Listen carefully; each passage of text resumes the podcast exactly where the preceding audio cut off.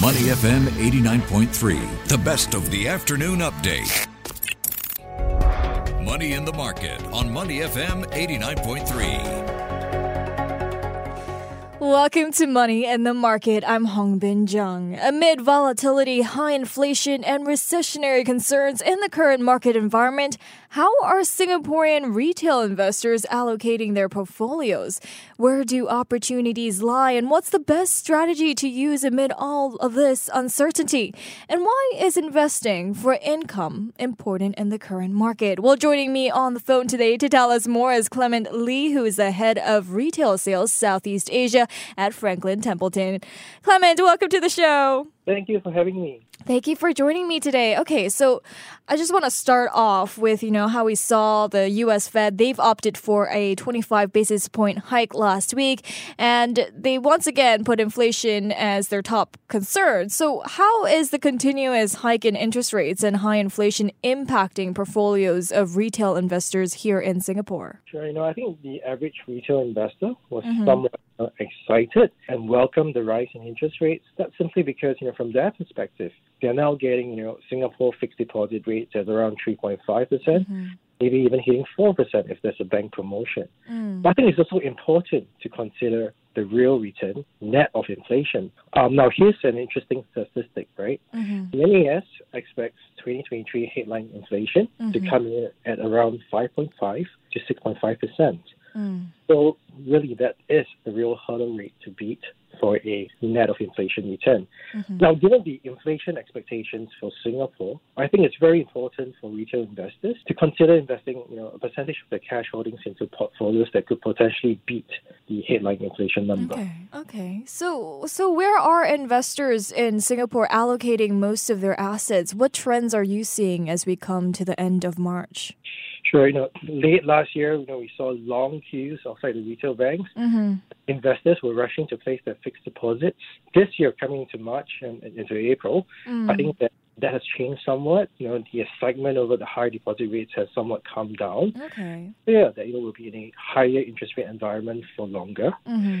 Um, and as a result of that, income yielding assets continue to be very popular among Singaporean investors. Mm. And across the industry, we've seen flows into diversified fixed income as well as multi-asset income funds. Given the current high interest rate environment, mm-hmm. the portfolio yield, for example, on a multi-asset income fund, it's around seven and a half, mm. eight percent, which really explains its popularity. We've also started to see flows back into the technology sector as investors are still very much convinced of the longer term digital disruption story. Mm. Um, the Nasdaq Composite has still done very well this year. Right.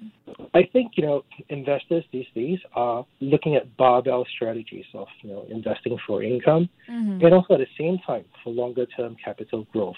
I think that makes a lot of sense in today's markets. Mm-hmm. Okay, okay. So, but what are some of the key concerns, would you say, amongst retail investors here in Singapore? Well, I guess everyone's quite concerned about the market volatility.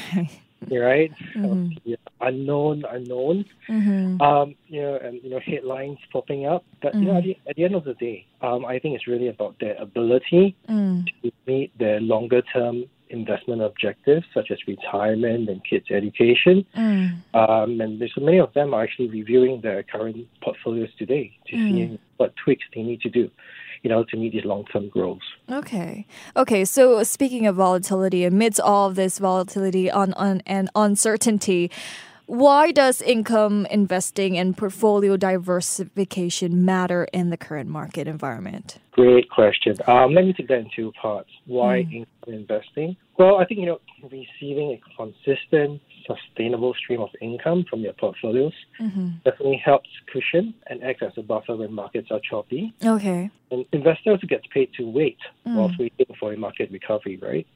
Um, you know, I think the current year environment has also helped some managers like us, like Franklin Templeton, to build out income strategies mm-hmm. which are able to distribute a level of income that is significantly higher than current fixed deposit rates, whilst at the same time combating, you know, inflation. Mm. Uh, why portfolio diversification? Well, you know, in a stormy, in a in a storm, in stormy weather, I think one needs a very experienced captain to navigate the storm, and he needs all his instruments with him to do so successfully. Okay. Uh, so here at Franklin Templeton, we run a flagship income strategy um, that's been running for 75 years. And, you know, we've been able to navigate across different market cycles simply because we have been able to access both fixed income markets as well as equity markets, um, diversifying, you know, our holdings and for averaging, you know, about 9% over the last 75 years. So I think it's very important that for any portfolio that you run, um, you need to have all the necessary tools to diversify properly. Okay, okay. You know, last year, a 60 40 approach did not work or did not work so well. Is it a good strategy at the moment, would you say? I think that's a fair comment, and but I'll tweak your question a little bit. Mm-hmm. So a static 60-40 approach did not really work.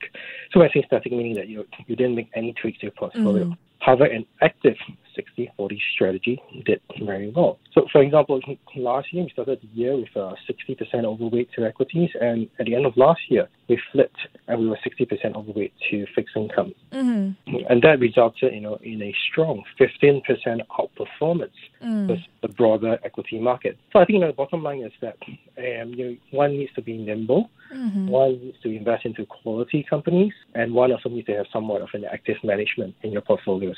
Okay. So then, what other investment strategies do you see working or are more investors using in the current market? Well, you know, definitely, you know, I think the time-proven strategies such as, you know, dollar cost averaging, mm-hmm. I think that makes a lot of sense because, you know, we simply don't know when markets will turn. Right. Staying invested is also important. Mm-hmm. Um, you know, and I think you know, the latest buzzword these days, you know, is a barbell approach, right? So we see a lot of clients investing out for income on, on, on, on the left and perhaps, you know, for innovation, technology on the right, right? Mm-hmm. So that's that, that's what gives you that kind of potential capital growth. Mm-hmm. At the same time, you also see interest in you know, relatively newer asset classes to come onto the marketplace, such as you know listed infrastructure. That's a very interesting sector. Um, you know, it's an asymmetric risk profile simply because um, you know when inflation rises, many of the underlying infrastructure companies are able to increase their prices in line with inflation, and therefore it's a great inflation hedge as well.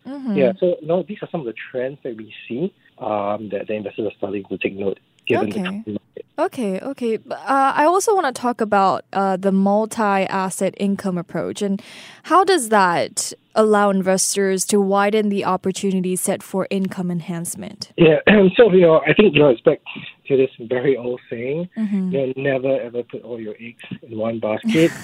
and as we've seen recently, sometimes you know, Yeah. buying just a single bond gives you an attractive yield, but then mm-hmm. again, you run very high, you know, concentration risk. Mm. Um, so I think broadly speaking, you know, being able to invest across different asset classes and the subsectors within each asset class gives you the breadth and depth of the markets. It gives you liquidity as well. Um, at the same time, it allows you to kind of pick up the best income opportunities within each asset class, within each subsectors.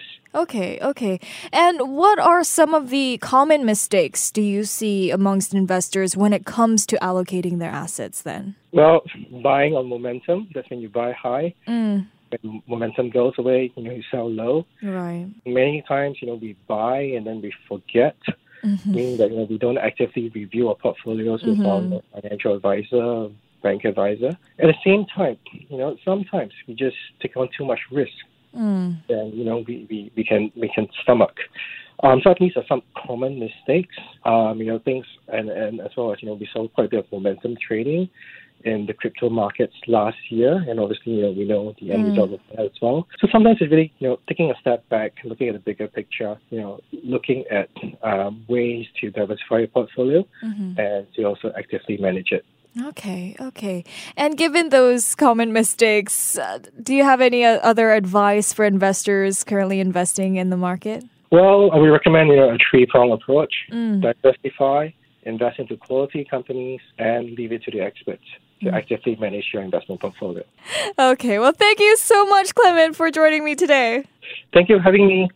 Thank you. We've been speaking with Clement Lee, who is the head of retail sales Southeast Asia at Franklin Templeton. Stay with Money FM 89.3. To listen to more great interviews, download our podcasts at moneyfm893.sg or download our audio app. That's A W E D I O. Available on Google Play or the App Store.